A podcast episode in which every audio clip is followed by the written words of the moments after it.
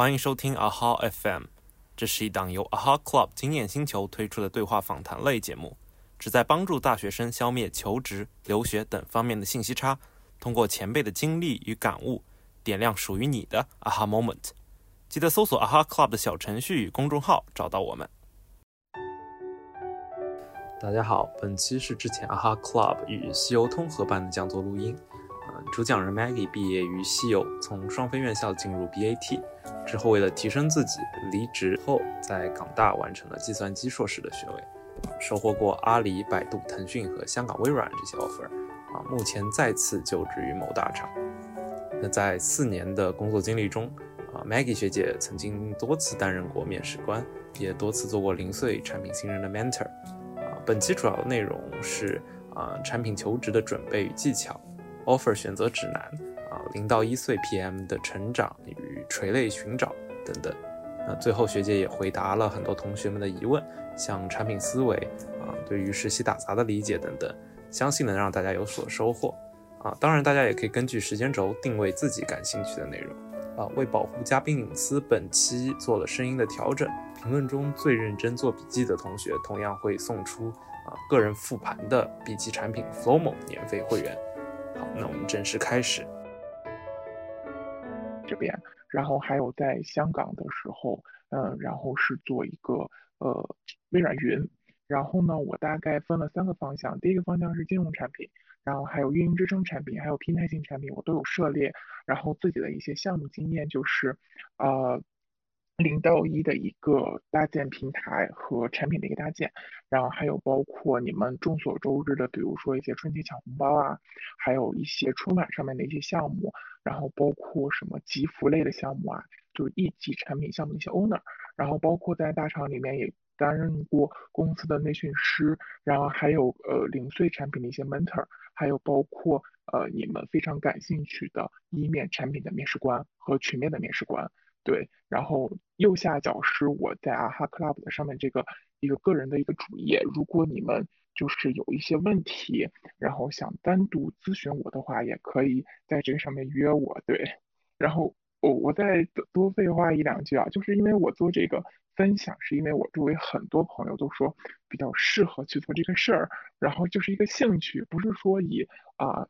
盈利呀，或者想去做知识付费，就是我想把这些经验分享给大家，能让大家在呃整个的一个求职，包括的互联网行业就这么内卷的一个行业当中，能更好的去适应环境，然后少走一些弯路。对，然后呢，我觉得双飞到大厂其实不难。然后我是呃前几年毕业了之后，然后西游有很多很多的学弟学妹，然后来到 BAT，还有包括现在的二线厂哦。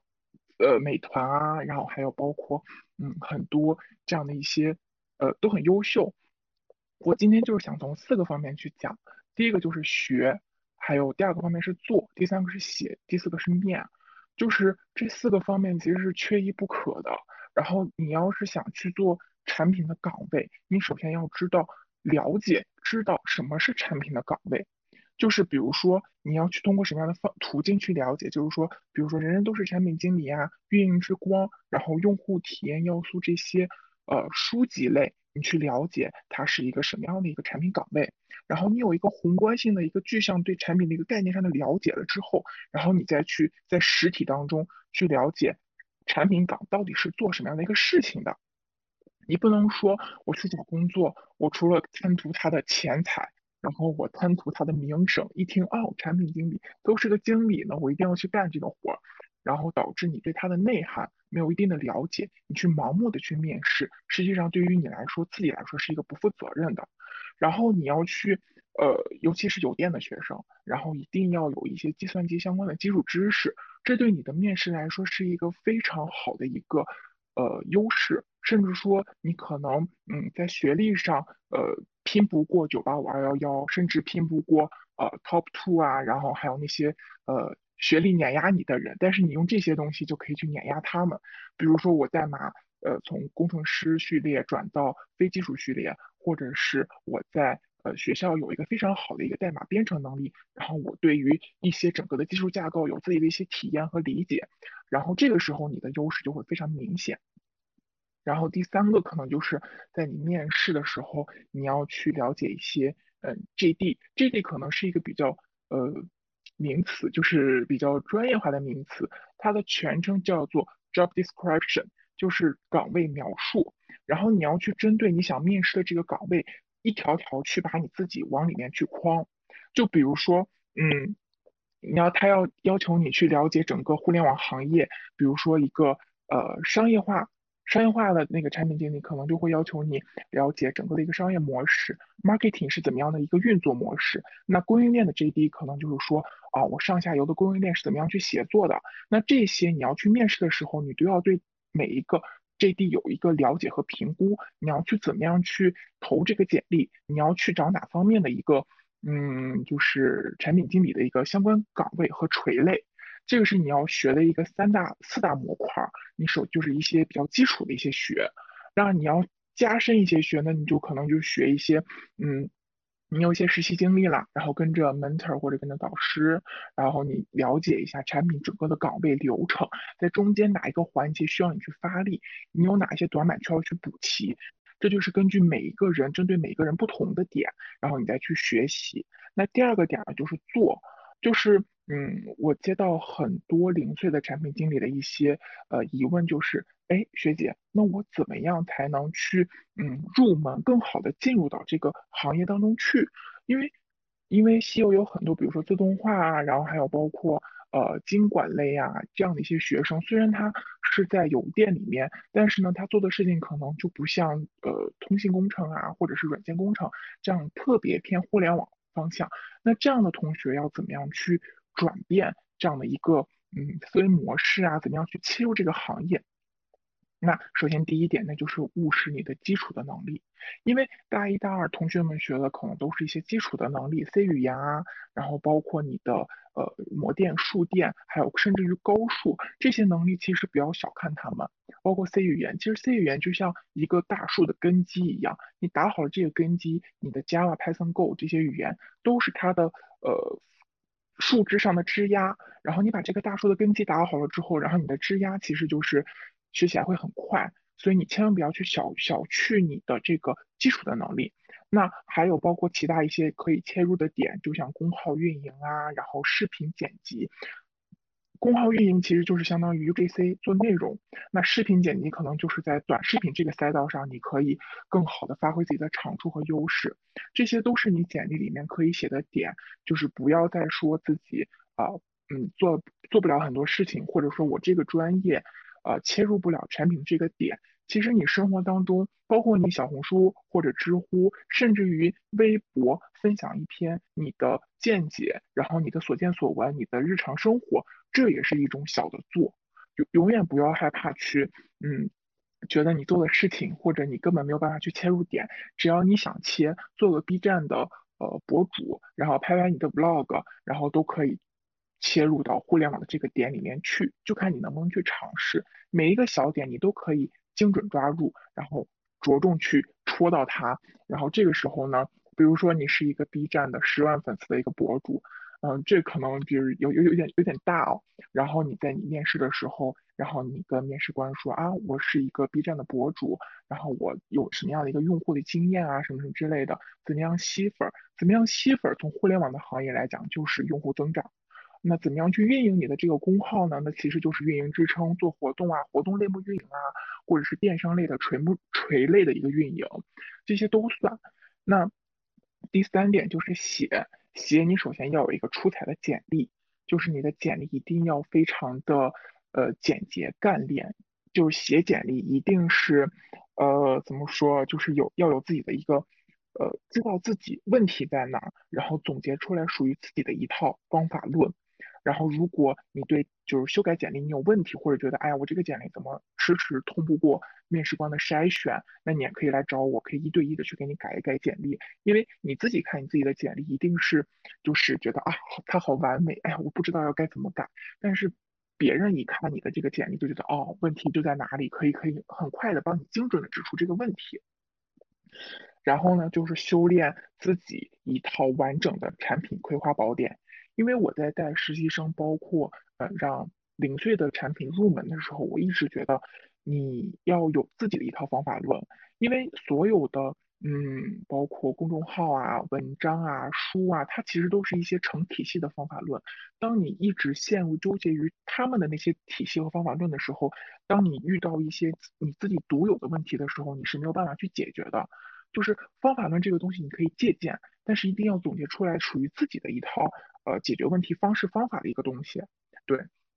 然后还有包括呃你要有这些葵花宝典里面要包括什么？就比如说你看到了一些高频的面试题，然后你认为产品能力怎么样去展现好的方面，都把它记录下来。还有包括你自己的一些成长的路径，然后在学习过程当中你看到的别的人或者是呃文章里面呀，或者是你看到方法论里面比较高光的一些点，你把它记录下来。然后还有包括好的项目，然后群面当中别人的好的运营的点子，还有包括你看到的产品思路和逻辑。你平时比如说你甚至于你打车，你打车的时候看哦，滴滴今天上了一个这样的活动，或者说啊花小猪明天上了一个另外一个活动，或者说高德同时也上了一个活动，在双十一之间你可以自己做一个这样的一个活动类目的一个对比，然后你可以写一篇。有一些自己的一些心得啊，然后慢慢长此以往的积累，那就这个就属于你的自己一套的一些方法论的一些东西。然后呢，再去跟一些大咖去交流一下啊，觉得自己理解上有没有什么偏差，然后这样就不断的在纠正、累积、纠正、累积、沉淀、累积、沉淀、累积的过程当中，你就会慢慢的输出自己的一整套的一个东西，就是属于自己的非常有价值的东西。对，然后呢，在下面就是面。面试呢是每一个每一个就是怎么说呃学弟学妹都比较头疼的事情，因为面试就像于就相当于相亲一样，就是你也不知道面试官有没有看得上你，但是你已经非常努力的展现出来了，你有几套房，你有几套几辆车，然后你家有多么豪华的一个配置，然后要我吧，我可以完全匹配你的这个这个岗位，但是呢就是。你就是不知道面试官能不能把你的这些亮点都能看到眼里。可能面试官想要的，比如说面试官想要的是，哦，你家要一个奔驰，但是你家是个奥迪，然后面试官可能觉得啊不太匹配，下一位吧。但是其实不是你的问题，可能是面试官他的要求和你没有一个 match 的一个动作。但是这不代表你不优秀，所以一定在面试过程当中，就是嗯，不要觉得自己非常的。挫败感，因为你十十场面试里面九场你可能都会觉得，哦，我没有面过，或者是我很有挫败感，这样的话对自己打击是非常大的。一定要有一个呃非常自信的一个状态去面每一场面试。你只有对自己自信了之后，然后你才会呃非常有一个强有力的输出去打动面试官。对，然后如果说你。在群面或者单面当中有各种各样的问题，你都可以来单聊我，因为面了很多 很多很多同学，就觉得其实问题就是分那么几大类，然后，但是有些同学就是从这几大类的问题当中没有办法把自己捞出来，就是放在一个局外人里面，局外人去看自己的这个问题，导致然后慢慢很消沉，然后就慢慢放弃了产品这条路。其实没有那么严重，都是可以解决的，对，然后就是。嗯，你要在面试不断的面试过程当中去要复盘，复盘是要比面试更重要的一个环节。你只有把你前面的面试技巧，还有包括你的面试的整个过程，你从自己静下心来复盘，包括。呃，你的问题还有你没有答上回来的点，你觉得好的点、不好的点，你都想一想。这样的话，你就能发现自己的长处和优点。这些长处和优点就包括逻辑的思维能力、你的创新能力，还有包括项目 owner 的一些能力，你都可以就是脑子里面有一个这样的一个整体的一个体系。你下一次的面试该怎么样去体现你的优点，规避你的缺点？然后你比如说抓到了自己五六个优点，你可以。着重一一到两个点去突出，然后训练自己给面试官有一个不一样的感觉和体验。然后你在整个的一个面试过程当中，你要为自己描绘属于自己的一个用户画像。我到底是一个什么样的一个产品？是决策型产品呢，还是执行型的产品？还是搞策划的？还是呢说是嗯，我是做用户增长的？就是这几大类的产品，你比较适合做哪一类？然后呢，在不同的一个岗位面试的时候，要突出自己的这些能力的一些指标特征。前面我也讲到了，你要了解 JD 然后你要去评估你每一次的面试，然后呢，你的 JD 在和你自己的一个用户画像做一个 match 的一个动作了之后，然后你就知道你这个岗位的成功率有多少，你该在每一场面试当中怎么样去表达自己的优势，把自己的一些劣势，不要让面试官在面试的时候看到你，因为劣势一定是可以转化成优势的，但是现在，嗯，比如说在那么短短的三十分钟，甚至是十分钟的单聊过程当中，怎么样持续输出你的高光亮点？然后让面试官一下就是抓住你，然后就说好，我要要的就是你，别人我都不要了，就是就是这样的感觉。然后还有就是要突出自己的一些能力指标、一些特征，比如说我的代码能力，然后我的逻辑思维的能力，然后还有包括我的。X 啊，Sketch 啊，还有 PS 啊，剪视频呀，这些可能一些基础的一些能力，还有更高层次的一些用户的一些增长一些能力。如果你能有这样的一些经历的话，在面试官面试的时候能体验出来就会更好。所以我觉得，如果你要从嗯咱们邮电，然后想去 BAT 啊，或者是呃头部的一些互联网公司，你可以简简单单的就是从这四个方面去着重去入手。我就是说，呃，以我的一些。嗯，经验啊，还有包括面试了很多同学之后，我觉得如果你真的找不到切入点，你可以从这四个方向去做，是大概率是没有错的。然后，嗯，如果你觉得还是有一些其他的一些问题，对你也可以呃私聊我，对，然后给你去单独去解决你的一些方法，对。然后还有就是怎么样去呃进行一个自我评估。和你怎么样去评估一份 offer 的选择，因为你自我评估，你找工作一定是让你你自己去找工作，所以呢，就是我标黄的这句话，就是建立属于自己的一个优先级。什么叫做属于建立自己的优先级呢？就比如说啊，有的同学可能为了和男朋友、女朋友在一起，我的 base 地一定要是北京或者上海或者深圳或者广州。或者是我要留在西安，那你的这个优先级肯定就是我要和我对象不要异地恋，然后这个优先级是最高的。然后除此之外，可能是我要留在家里照顾父母啊，这样的各种各样的原因，因为每个人都是不同的优先级序列的，所以，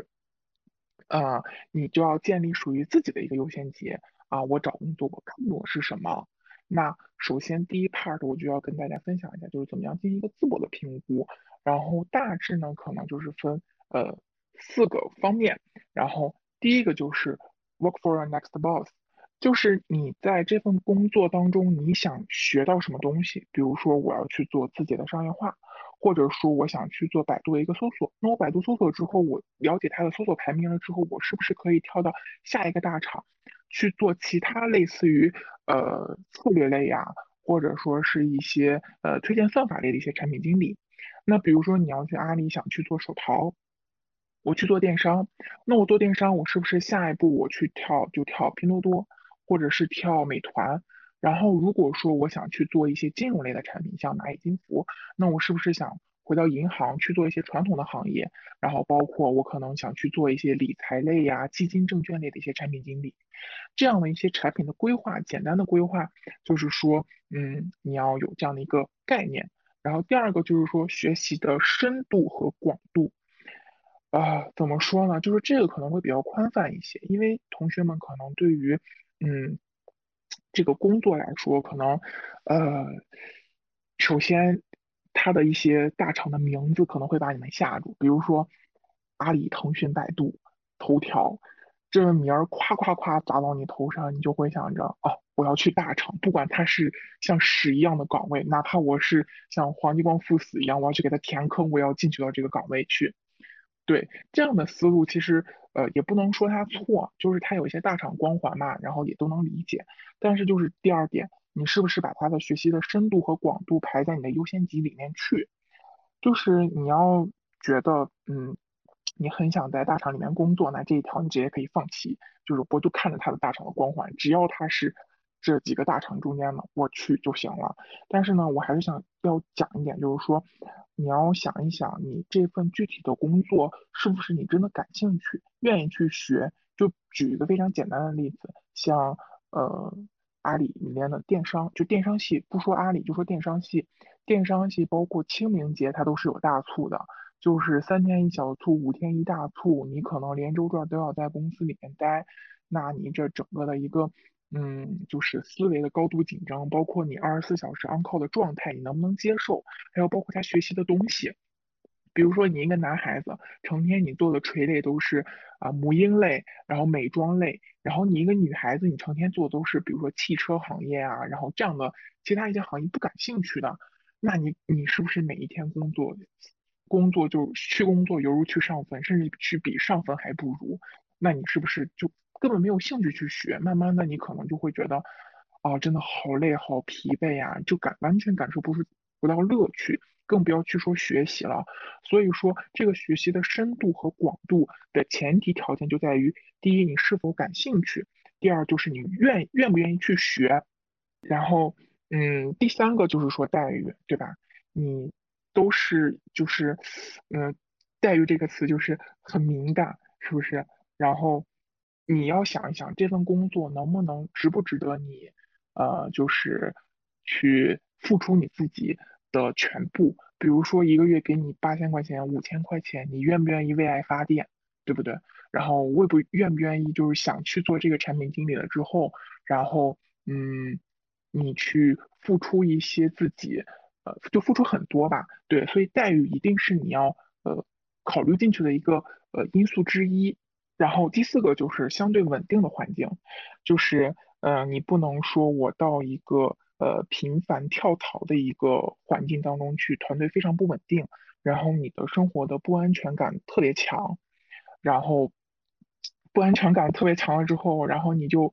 觉得啊，我成天都活在一个非常，哎呀，我这个团队会不会解散？哎呀，我这个项目会不会直接就被 leader 直接就被砍掉了？哦，我这个要怎么办？那个要怎么办？那其实你。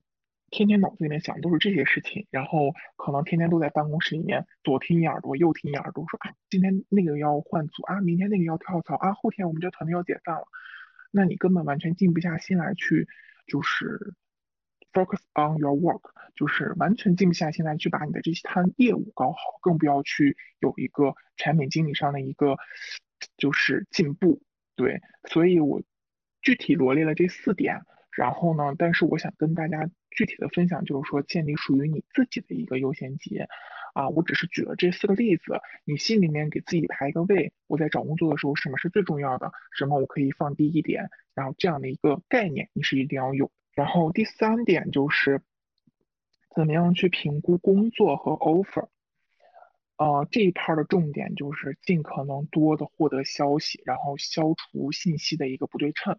对，然后什么叫做信息的不对称？我相信就是学弟学妹可能都知道，就是可能公司掌握的信息很多，然后你掌握的信息很少，你傻不愣登的，然后去面试，HR 骗你说什么就是什么，然后你就被忽悠的团团转，然后一进一进公司觉得啊完全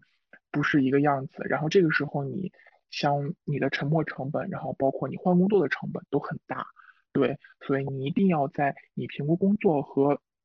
offer 的时候，然后一定要尽可能多获得消息，然后消除这样的不对称，让你站在一个非常 balance 的一个角度和 HR 去沟通，然后甚至和你的 leader 去沟通。然后从这一 part 呢，我就跟大家讲四个维度。然后第一个维度就是公司的一个整体的一个评估，对公司整体的评估就是巨头和大型是一类的公司。然后这块呢，可能你就是要在里面去做一个螺丝钉的岗位，然后它的名气很大，但是你的成长很慢，你可能每天就是做一份 Excel，或者是去跑一些数据，看一些 Circle，然后可能一年内工作也就是没有大的波动和起伏，然后慢慢的可能上手会比较慢，需要两年到三年，然后如果运气好的话，可能 leader 会带着你一起去做很多事儿，然后呢，公司。然后下来就是中型的，中型就是说有一定的规模，然后它的一些商业的模式是会被验证的，然后它也是已经开始盈利的，然后这样的公司就是，嗯，可能它有了有发展了五到十年了，然后你可以当做是一个跳板，然后你从这个公司可能就是这个公司就是中型的公司，大家可以理解成现在市面上说的独角兽公司，就可能在这个行业里面它做的是 top one。然后，呃，你但是呢，它的公司的体体量可能不如那些巨头的大，但是呢，就是，呃，你要去不断的去适应，完了之后你不能在这个公司长待，然后你最终目的还是要到一个大的环境里面去把你的能力进行一个呃 update 一个升级一个提升，对，然后呃，所以你这个中型的公司是这个样子的，然后还有包括创业型的公司，那创业型的公司就是有这么有一个误区需要跟大家分享一下，就是呃，它可能是嗯可以使你快速成长。就是，但是也可能使你是没有成长路线，失去应届生的资格。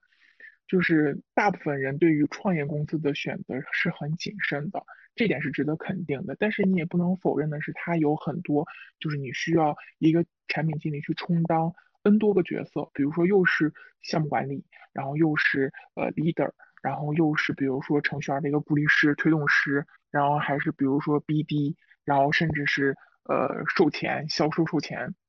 甚至可能你还要和售后或者是一些团队进行一些打匹打匹配，就是呃一些呃团队合作 team work。所以呢，就是这也是它的一个优点，可能就是你在创业公司一年，可能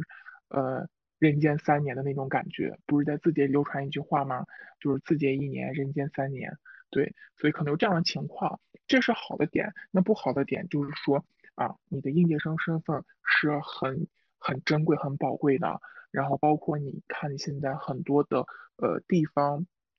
它都会有一些优惠的政策，包括你去参加国考、省考，还有一些教师招聘，它都会有一些呃对应届生有些优待。如果说你把你这么宝贵的一次机会给了一个创业公司，那一定是要经过多方位的评估之后再选择这个 offer。然后第二个就是和自己的优先级进行一个匹配。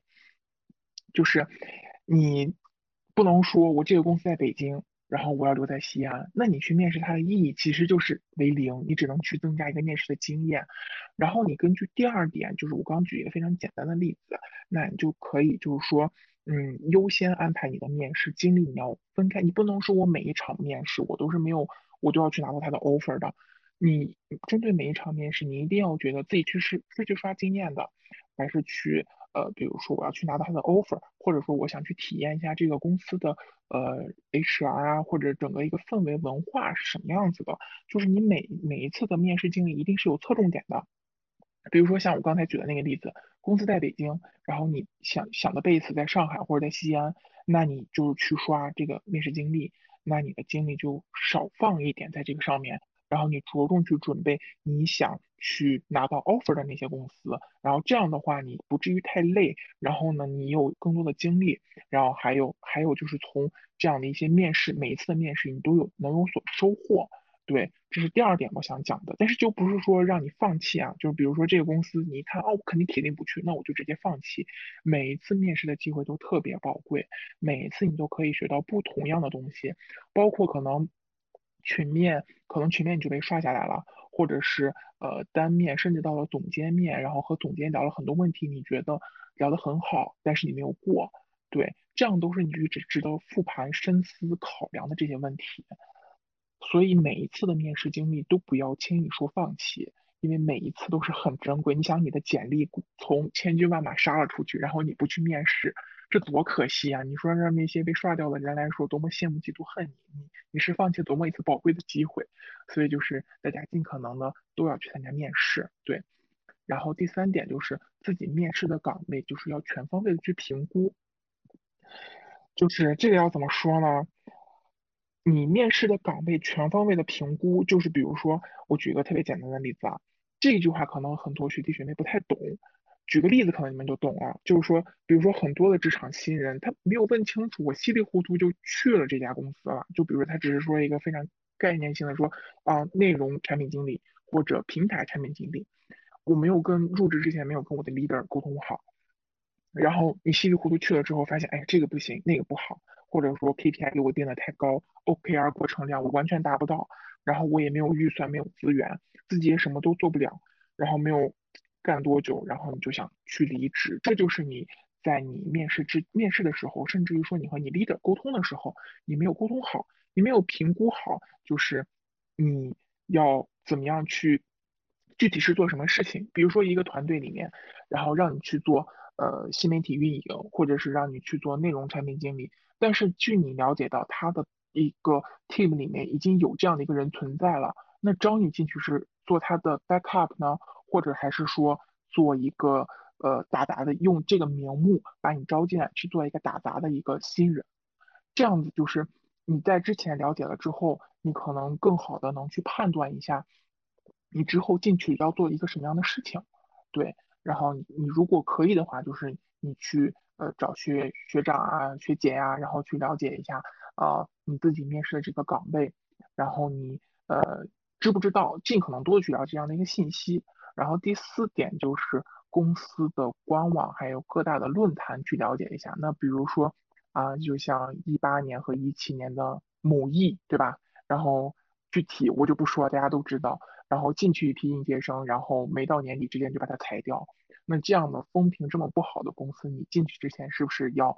就是要斟酌斟酌再斟酌，然后仔细仔细再仔细，然后这些信息呢，还有包括过往历年的一些经历、裁员的一些变化，都是可以从他的论坛啊，还有包括你的一些呃。BBS 上都是可以搜到的，还有包括他公司的官网上的一些最近一些战略的一些合并啊，然后包括你的一些信息，比如说考拉卖给了阿里，那你如果这个时候进考拉，那你是不是就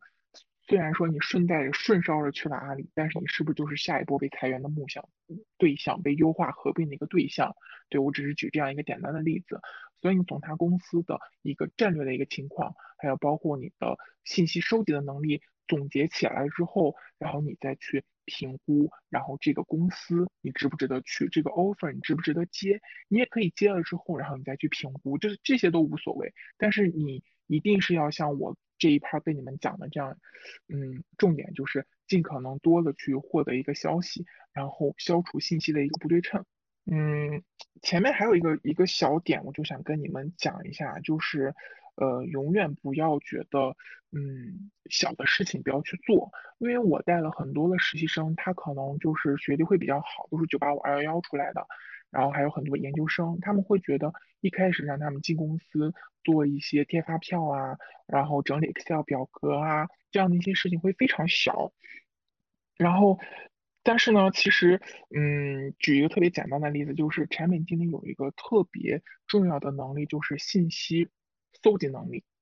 领导让你去贴发票，你是不是能从这些发票当中看出来领导每天都在干什么事情？你从他的一个发票的金额，然后包括他让你报的这个行程单，你是不是就可以收集到领导每一天都在干什么？或者说是领导层面的一些，就是比如说包括消费水平啊，然后包括嗯，他天天都是有一些什么样的聚会活动啊，或者他的一些路径轨迹啊，你是不是都有一个概念在自己的心里面？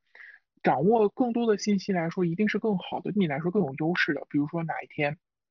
你如果下班开车要送领导回家，你是不是就可以都知道，就是领导住哪个方向，或者要把领导送到哪里去，提前规划好路线。那这作为一个新人来说是非常高光的一些亮点，那领导就会眼前一亮，就会说，啊，哎，你这个新人就是这个，嗯，还是平时的这个观察能力，还有这个呃。观察细节的能力是会非常强的，还有包括做 Excel 表格。那不管你将来是哪一方面的产品经理，那你作为，呃，就是作为产品经理来说，收集数据、分析数据都是一个非常重要的一个点。但是呢，不管是 Have Tableau，还有包括一些大厂用的数据仓库，还有数据表格，它的基础来源都是来源于 Excel。对，你能把 Excel 玩的特别溜、特别转的时候，这些表格对你来说，这些数据报表分析能力对于你来说简直就是小菜一碟儿。因为就是你们进了公司就知道，数据分析能力是特别重要的一个能力。那如果领导让你去从这么简单的 Excel 慢慢慢慢一步一步往上做的话，一定不要觉得这个工种特别的 low。对，因为你学到的很多东西都是在后面会用运用运用到的。对，所以一定作为一个新人，不要去抱怨。然后还有包括刚才我讲的那个面试岗位，其实，呃，怎么说呢？我就简单的就是教大家有一个四个方位的一个评估方法。然后第一个就是你要了解清楚你在这家公司的岗位职责到底是什么，平时的工作内容是分哪几块儿，然后，嗯，有没有什么你是特别不能接受的？比如说，呃，让你去。杜蕾斯的团队去做一个什么样这样文案？如果特别害羞的女孩子，或者去，呃，哪就是，就不太好意思去做。那如果你实在是不能接受，那你这个 offer 你是肯定不能接的。然后呢，第二块就是你要去了解一下他的团队架构，他这个部门有多少人，然后都分别负责哪一块儿。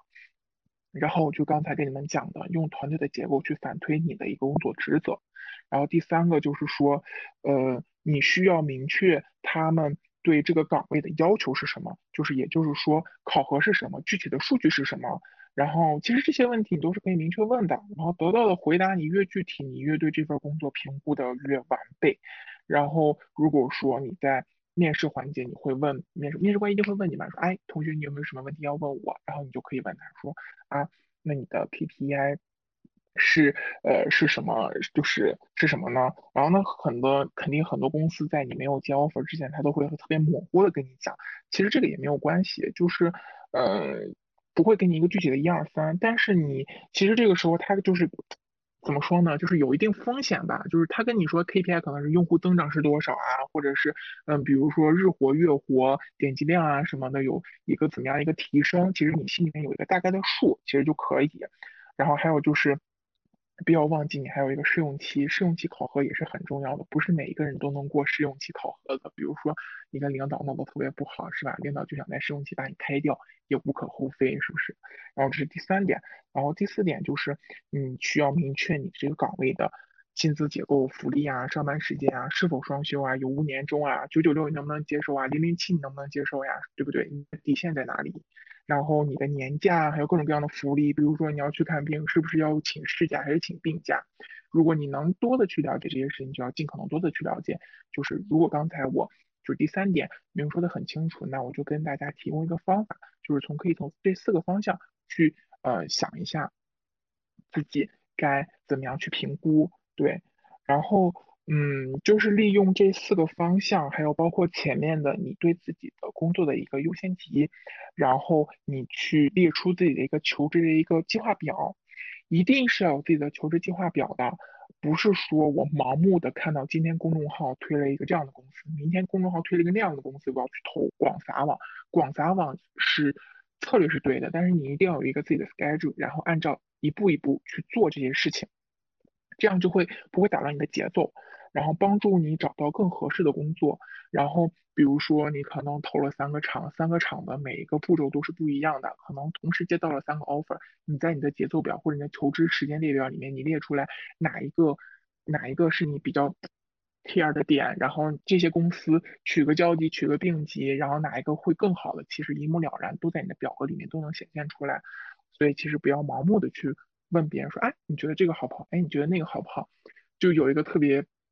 经典的小故事就是，当你不知道选 A 还是选 B，你投个硬币，你希望是 A 还是 B，你就选哪一个，对不对？其实你心里面都是有答案的，只不过就是希望别人去肯定你一下。但是不不排除那种你真的就是对这个工作评估不了，你取交取病，然后思前想后，我还是觉得不知道该怎么选。那这个时候你就可以来问问我，对吧？这种老学姐都不能说老学姐，都是都学医了都，对，所以你可以来问问我，就评估一下这个到底合不合适。然后，嗯，第四点，我就是想跟大家分享一下，就是怎么样去找准路径，快速融入这个产品这个团队，其实就是心态，心态真的是王道。就是，嗯，就像，嗯，举一个特别简单的例子，扫地僧，扫地僧就是 是形容那种特特别有能力，但是每一天就在寺庙前面就是扫地呀，不停的扫地，就是。比如说姜太公钓鱼，大家其实拼的都是一个心态，就相当于比如说你在互联网行业里面日活月活，包括你的竞品有各种各样的版本迭代，你该去怎么样控制你自己的一个节奏，对，然后你你你的节奏能不能适应团队的节奏？你适应不上团队的节奏的时候，你要怎么样去调整自己的心态？对，所以我觉得在这一块的其实更重要就是心态真的是是王道。不要一一一瞬间，可能今天工作完心态崩了，或者说今天周天结束，明天周一一大早上要去上班，心态崩了。那你这样子就一天一周，可能有好几个心态崩了好了崩了好了这样一个建设，那可能对于你工作来说也不是很顺利。对，然后第一点就可能肯定就是大家老生常谈的转变学生思维和心态，就是嗯，刚才跟你们分享的 Excel，还有包括贴发票的小故事，就是不做永远都是失败的，不要觉得它简单，任何事情都不简单，万百菜都有它的用处，对，所以就是，嗯，不要觉得我一上来我就是个产品 owner，因为产品 owner 你把项目搞砸，你就是你就是要被开了的那个人，对不对？所以。就是没有金刚钻，不要去揽瓷器活。自己有有多大能力去干多大的事情。我们不怕慢，就怕站。不要觉得事情小就不去做。所以你就要不断的一步一步往前走，对。然后不管是去整理 Excel 表格也好，或者是去做一些非常端茶送水，甚至是去做会议纪要。做会议纪要其实也是一个非常很多零碎产品经理会做的事情。就是领导就说，哎。小张、小王，你去给咱们做一下这个，嗯，这次的周会纪要，或者说啊，给我们输出一下本周的呃周报总结、月报总结。这个时候就是也有你要可以学习的点，比如说你的邮件抄送的一个嗯艺术，对不对？然后邮件抄送，邮件抄送，你要抄送什么样的嗯，就是会议要抄送大老板，什么样的会议要抄送你的 leader，什么样的会议要抄送整个 BU 就整个事业群的老板。这些都是要跟之前的人去学习，然后包括每一个人去整理每个人的周报，还有会议纪要的时候，就是一些亮点或者是一些重要的点，需不需要标红、加粗、加黑？这些点都需要你的大脑整个评估了之后，你对整个会议有一个这样的理解，而不是机械式的就给它抄进去就完事儿的。对这些小的事情，你都是可以有一些学习的，甚至往小了说，你是。你你都可以练习打的速度，对不对？往大了说，你是可以练习整个的一个与人相处、交际能力、沟通能力，甚至于你的一个产产品的一个职业的一个职业化的一个能力，都是可以训练到的。啊，然后还有就是第二点，就是拥有一双发现的眼睛。什么叫做发现的眼睛？就是在互联网行业，就是已经这么卷了，对吧？虽然有些同学不知道卷是什么意思，卷呢就是内卷，一个行业。内卷到一定程度就开始自相残杀了，嗯，大家肯定懂对吧？然后，嗯，就是你它的这个迅速和快速，一定是需要你有一个发现的一个眼睛，就是永远不要害怕错。错是因为你看，所有的商业模式都是经过试探、试验，然后不断的去总结，然后不断的有各种各样的错误之后，你才能成功的一个，就是一个一个商业化的产品。然后一定要去勇于去沟通。有人去说，有一些比较内敛的一些产品经理，他可能埋头去做做做，把原型图什么的都画的特别优美、特别好，然后一上产品评审会直接就被毙掉。那这样对你的自信心来说是一个非常大的打击。然后包括你可能零零七，然后天天都要睡到公司了，然后呢，你去画一个特别优美、精美的一个原型图，然后技术说不行，要毙掉。那你这个时候是不是就是心态就崩了，对吧？那你要怎么办呢？那你前期为什么不去找技术 leader，或者你的呃你的一些平时跟你关系比较好的一些技术，去问一下他这些能不能实现？你的技术 leader 有没有什么样的想法？你在不断的沟通当中去修改你的思维和你的迭代的一个版本的一个方向。那这样的慢慢，即使到了评审会上，哦，技术还要包括测试前后端都知道，哦，你这个版本是慢慢怎么样去演变过来的，然后你就会呃更好吧，更好的去融入。然后我觉得产品为什么有一双发现的眼睛呢？就是举一个非常简单的例子，你知道产，你知道就是你的技术小哥哥们都喜欢喝星巴克的哪一款，对吧？下午茶多请请他们喝喝星巴克，对吧？实在不行喝喝瑞幸也可以，是不是？他们见面也给你薄面三分，对不对？也不好意思在产品评审会上怎么样去怼你呀，或者是反驳你的面子啊，对不对？你发现了他的一双。美的眼睛，对吧？多夸夸他，或者是看他为他给他女朋友选各种各样的礼物而去纠结，是不是？然后，那你帮他去选一选，站到你的角度去帮他去说一说，是不是？嗯，你可以和他的关系走得更近一些，他有很多坏，你也可以获得更多的东西。对，所以拥有一双发现美的眼睛之后，你就可以有一双怎么说呢？收集很多很多信息的一个能力。对，所以。产品经理永远是需要高强度沟通的岗位，一定不要把嘴巴闭得特别紧。你有了发现的眼睛之后，你一定要有一个收集信息的一个能力，然后你的双商也是很重要的，情商和智商。呃，在产品经理这个岗位呢，智商不是很重要，情商是非常重要的。你不能，对吧？技术 leader 在会上给你举举一个非常呃相反的一个例子，然后你说不对，你的绝对不对，怎么怎么怎么怎么样的，这样的话，即使你很有道理，但他是个技术 leader，你不能驳他的面子，对不对？所以举这个小例子就是给大家说明，产品经理。双商就是情商要比智商要重要，但是双商都是很重要的，一定要懂得自己不断的去精进，就是精进这个东西吧。对，这个也是需要一些天赋。对，然后就是第三个点就是当前的环境，还有自己岗位的一个评估，需要你迅速的补齐短板。那比如说你突然做着一个项目，然后领导突然跟你说说啊，这个项目给小王做，小张你歇着吧。然后这个时候你是不是心态微崩？然后你就哎呀，我 all in 到这个项目里面，领导为什么把这个项目给他，不给我做了？这个时候你要迅速的调整心态，你要想一想，是不是我哪一个模块或者哪一个 part 哪一个部分做的不合适？有的时候不是你的问题，是环境的问题，可能老板让你去做一个更重要的一个工作，那这个时候就要你要对当前一个环境，甚至于你自己的一个领导对你的这这个岗位的定位。你的评估，然后有一个，嗯，嗯，怎么说？有一个非常正确、真实的一个认识。然后，如果说是属于前者，就领导可能觉得你能力不行，然后那你就要去探究一下，那我能力哪里不行，对不对？然后就是，比如说。迅速补齐短板，那我补哪一块呢？我是原型图画的不咋地呢，我还是说跟老跟程序员吵起来呢？我还是说就是这个思维模式就不太对呢？你一定要评估好自己的这个短板要怎么样去补，对，然后还有就是你要懂得分析自己目前的一个团队业务，你要不断的去深挖，你不能一直就是呃。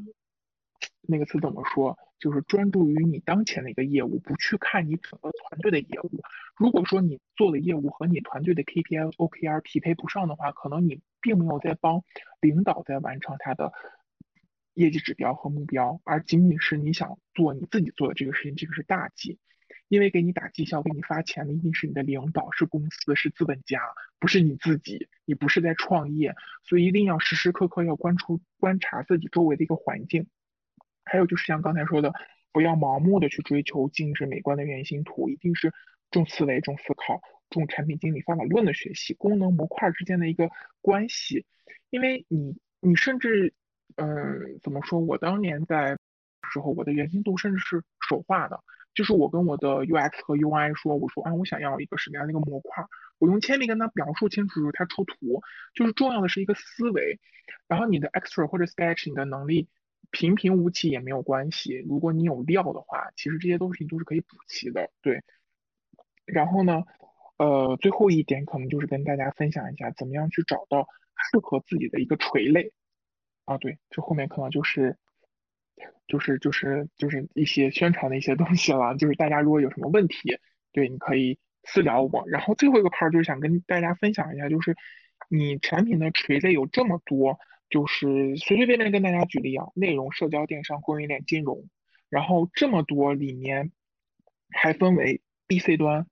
面向面向嗯 C 类用户的和面向 B 类用户的，还要做平台的，还要做一些 To C 用户端的。那你这些东西你怎么样去寻找适合自己的垂类？首先就是自己的兴趣，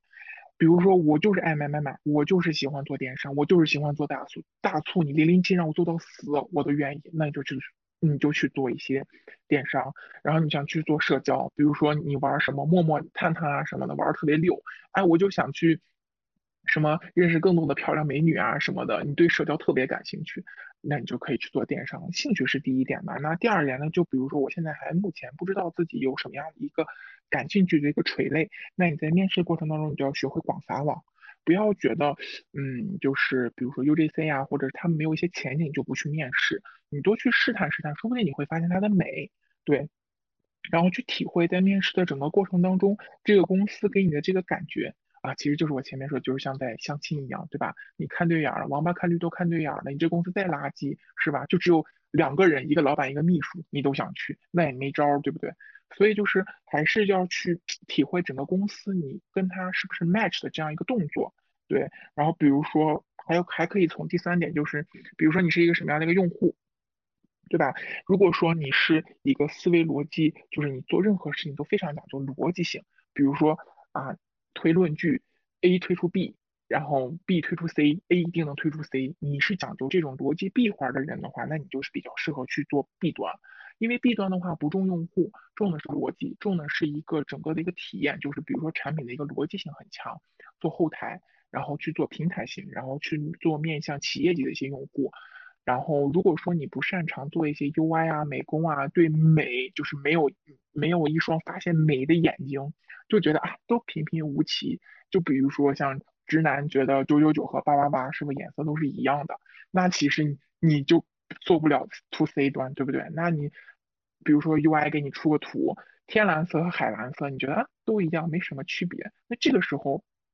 你感受不到用户的一个感知，那这个时候你就适合去做 B 端。那相反来说，就是嗯。如果说你作为 C 端来说，你很很想去收集一个用户的一个体验，然后就觉得啊，我做一个东西出来，比如说在在在在微信呀，或者说在在蚂蚁，我做一个东西出来，做一个基金啊，每天都好多人去看，或者是你去做公共交通模块，我去每天我都去刷一些呃那个什么交通码啊什么之类的乘车码啊，我觉得每天有上亿人去用，我觉得好爽，让我觉得我这个人存在非常有意义。那你就要，那你就去适合去做 C 端，对用户感知非常强烈，你就去做 C 端。所以呢，就是总结以上三点，就是第一个是你的兴趣，然后呢，第二个就是，嗯，你自己去对这个公司满不满意，因为每个公司都是有基因的，你对这个基因满意了，那你其实做什么你都是很开心的，对。然后第三个就是你是一个什么样的人，你要把你自己的用户画像，就是嗯画出来。对，然后你要去想一想，你想做什么事，你适合做什么事情。但是其实这有一个点，就跟大家分享一下，就是 每一个行业都是有缺陷、有不完美的。对，就是一定要学会调整心态，因为三百六十行，行行都有缺点，你不能找到一个完美的工作。完美的工作可能就是在家收租，收租你可能还要去装修房子，对不对？还要去收租，还要去跑，然后是吧？你不可能躺到床上去给你。就是收钱呀什么之类的，所以任何的行业，任何的，尤其是产品经理，各种各样的垂类，随着时代的发展，它一定是有各种各样的缺陷问题出现的，所以一定要勇敢的去接受和拥抱它的一个嗯缺陷和不完美，然后你要尽可能去发光发光发热它的长处，它的优点，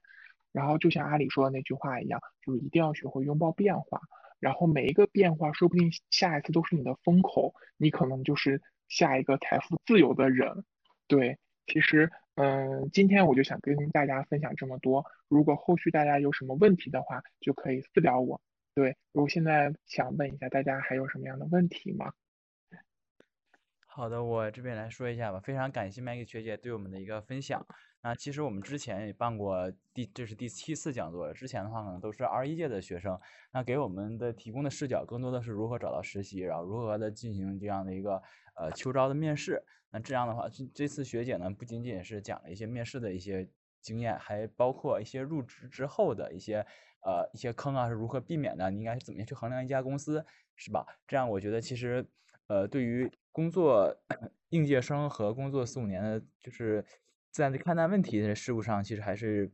让我们自己本身收获还是蛮多的啊。那这个是我的感受，然后大家现在也可以问一下问题，然后我把这个口播先说完，然后就回答你们的问题。那我们首先来介绍一下我们两方的一个公众号，共同举办这次讲座的公众号。第一个呢，就是这个西游通工作室，它的定位本身是呃本校的一个互联网工作，然后主要还除了这个工作工作室以外呢，还有这个西游通的服务号。两那个两个主体主要是负责在校的学生的一个呃教务信息的，以及职前职前实习教育资源缺失等问题的一个解决方案。嗯，也是西游通也是呃希望西游的同学以及其他同学可以看一下他们的公众号如何运作的，他们的小程序是如何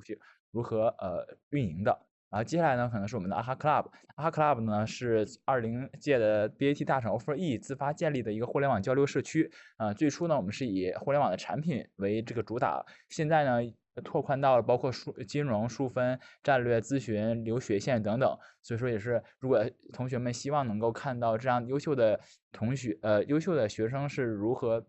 他们的一些个人事迹啊，一些经验分享啊，都可以欢迎关注我们的公众号。那此外呢，我们也有一个小程序，包括最右边的这个，这个就是 Maggie 学姐的呃 一个小程序，它可以进行一些咨询，一对一的一个咨询，也是让同学们可以呃很就一对一的非常近距离的去呃询问或者是咨询那些大佬们，那些别人家的孩子们是如何去达到这样的一个比较好的成绩的。那以上呢就是我们的两个呃公众号的一个推荐，然后再来看一下我们的一些问题吧。呃，怎么锻炼产品思维？其实产品思维，你要，嗯，我我不知道你问的是哪一个阶段的哈。然后，如果你是初级阶段的话，其实你可以这么想，就是你拿到一个 H 五的一个活动页面，或者说是你拿到体验一个下了一个新的一个产品，然后，呃，就是你可以从用户角度和你如果是产品经理角度，你会怎么样去设计？比如说，呃，微信的拍一拍。微信的拍一拍，你想用户非用户角度，哎，拍一拍是不是很好玩？但是你作为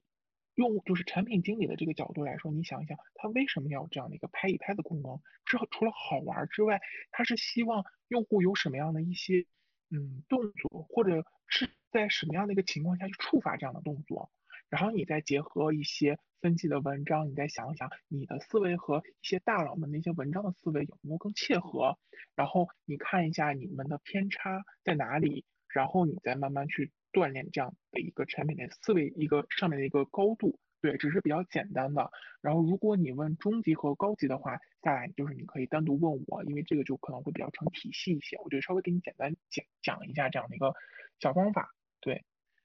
然后我看。第二个是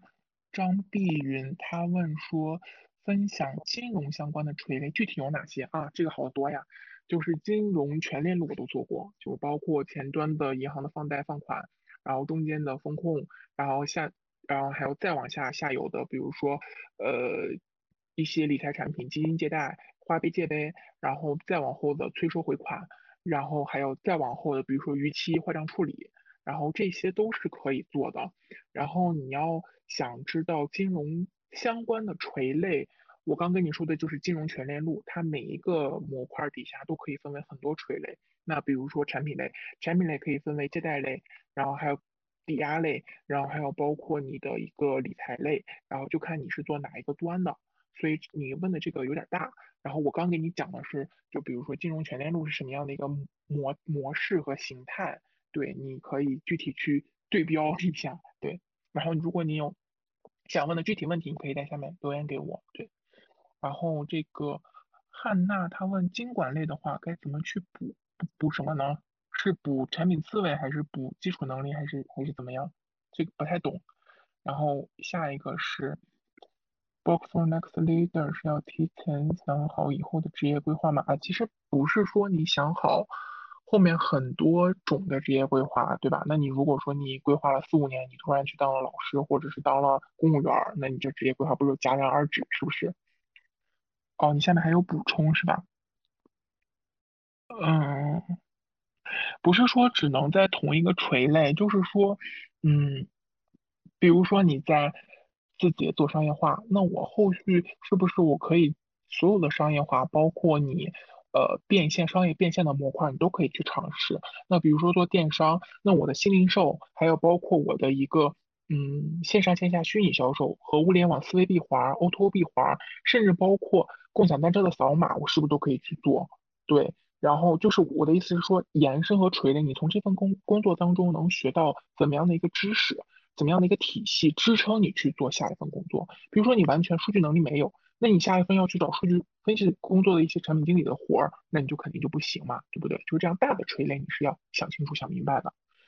然后还有是核心岗的实习，本科 BAT 核心岗的实习，我哦，你是问我是怎么找到的吗？这个就是啊，我给你想一想怎么找到的。哦，首先就是。你投简历是要有一定的运气的，对。然后呢，就是其实你一开始的实习全部都是大厂的，你可以用，比如说你在西安做一些实习，西安不是有滴滴吗？滴滴还有各种各样的一些，比如说每日每日瑜伽，然后还有各种各样的中型中小型厂吧。然后你可以用这些实习做跳板，然后你有这样的实习经历了之后，你再去到大厂的核心岗位。然后比如说你的信息的一个捕捉能力，那可能是嗯。你看到你的一些职业分享的群里面啊，给你分享的一些大厂的一些呃岗位，然后你可以去投投简历试试看，然后这样这样那样之类的都是可以的。然后呃，就是其实就是一步一步的，没有人可以一步登天，对你一定是一小步一小步一小步去往上走的。所以说，你说如果一下子找到核心岗的实习的岗位，嗯，有这样的气运的人就是比较少。然后你可以通过呃普通进阶路线，可以慢慢往上走。然后尤其是你看，如果说你能力又够，然后实习核心岗的那些 leader 能看到你的这个概率也是很小的。对，所以你广撒网，看到合适你就去投，然后不断的把自己的背书和简历刷的非常好看，这样的话概率就会大一些。对。然后文科生如何学计算机相关基础？文科生我觉得应该会考那个计算机二级吧，考不了二级，你的办公自动化啊或者什么之类的，我觉得如果你想学都是可以学的。对，嗯，比如说一些简单的 C 语言，它其实讲的挺简单的，就是你看一看也是都是能看懂的。所以计算机基础这一块儿你不要想的太难，就是一些计算机简单的原理你懂，其实也是可以的。哦，分享一个之前作为面试官遇到让我亮眼的一个候选人特质或者行为，一瞬间就引起了一个关注。这个同学好搞笑，就嗯，怎么说不是一瞬间吧？就是尤其是群面，就包括上周我组组织，就是在咱们那个嗯啊哈上面也有一个群面吧。然后我就是有有两个吧，两个同学，两个女同学就特别抓住我，然后我就觉得他们说话的逻辑。还有包括整个表达表达的方式是非常，嗯，通俗来讲就是过脑子的，就是分析问题的方式，还有他整个整个给人的感觉是非常好的，是一种综合的体现，不是说他每哪一个点，如果说非要揪住哪一些特质或者行为，那我可能就觉得语言表达上对于问题分析的分析的点和面，还有就是整个团队协作一个能力，整体的综合素质把我给抓住了，对。然后我再挑两到三个吧，我看看。做产品第一份实习应该啥时候开始？大二还是大三？我是大二开始，因为不学习，我就没有怎么好好学习，就是兼顾学习的同时就一直在实习。其实你越早实习开始越好，然后嗯，越早实习你就能知道自己是怎么样的一个状态，而且呃，你的整个求职状态，呃，大三我记得大三的秋天你们就要开始秋招了，那个时候秋招的时候。然后，好像其实大四一整年，你大三秋招完了之后，大四一整年毕业了，你就要去入职了，对。然后很少有人是等到大四你去，呃，你去找工作或者怎么样的。那那那些同学基本上都是啊，我首先选择考研了之后，考研失利了，或者是我觉得还是先工作比较好，然后那一部分人剩下的，然后再去选择招聘。那个时候工作可能都不太好了，所以。在我的印象中，我不知道你们现在是什么样状态啊？在我的印象中，都是大三下开始找工作、秋招。那其实时间线再往前推，你大二其实开始就正合适。然后你大三找好工作了之后，你大四其实你自己有时间也可以准备去考研。然后，嗯，考研没考上，你就可以去工作；考研考上了，你再可以心里面 battle 一下，你要去考研还是要去工作？对，都可以的。嗯，然后第二个是。呃，B 端效率工具产品有前途吗？第一份工作找 C 端还是找 B 端？其实我觉得第一份你要是找 B 端的话会很难找。对，一般很少有公司会一上来就让你做到 B 端，基本上都是和一些 C 端相关的工作，但是也不乏有一些实体的岗位。比如说，我不知道大家知不知道海康威视和大华这两家公司，这两家公司就是呃面向企业去做一些呃安防视频监控一类的这样的一些。呃，工作，然后他们的一些，他们的行业里面的产品经理叫做解决方案产品经理，或者是售前产品经理，这其实都是和产品经理有关的活儿。他们可能就会比较偏向 B 端，就给整个企业做一些，嗯，优化，或者是一些呃方案策划什么之类的。然后像比如说纯互联网公司，很少有特别的偏后台的 B 端，除非你是做一些，比如说呃，像。ERP 啊，HR 系统啊，人员管理系统 CRM 啊，这些系统是特别 B，但是不建议找这一类的，这一类的太通用化了，然后可能跟不上风口，然后会让你有一些嗯不适应吧。对，还是建议找一些偏 C 类的一些工作。呃，最后一个问题我回答一下这个，呃。学习学习学习人嘛，学习 E R？，然后每周实习做着重复的工作，包括各种后台配置和制作，Excel 啊，其实这个你是可以和你的项目去结合的，比如说你要是每周重复的做着重复的工作，那其实你一定是这些数据的一定是有来源的，比如说我可能分析，嗯，你这一阶段，然后你用微信支付或者是用。什么样的一些东西的人会比较多？那你的这些数据一定是嫁接项目上的。你可以把把这个项目说一下，比如说你在这个项目当中负责，比如说数据统计的工作啊，分析哪一些报表啊，或者这样的一些工作，不要认为它是打杂，你也是做了一部分数据分析的一些工作，只是统计比较简单而已。你可以把它放在一些项目上去写。如果你实在没有办法去写的话。对，谢谢学姐今天的一个分享和答疑。然后后续的话，其实这个这个社群呢，也是可以作为学姐的一个群面，因为学姐的群面面试官的经验非常丰富。然后大家如果有需求的话，我们也会在这个社群里面进行呃这样的一个排队接龙，然后去让学姐作为面试官去呃。指导大家的一个群面，以及如果有一些呃更加想去了解的话题呢，也可以扫描最右边的这个小程序的二维码，去和学姐预约一对一这样的一个咨询服务。那今天的呃也呃西游通和阿 Club 的联合的公益讲座就到这里结束了，也是再次感谢学姐和各位同学的一个观看。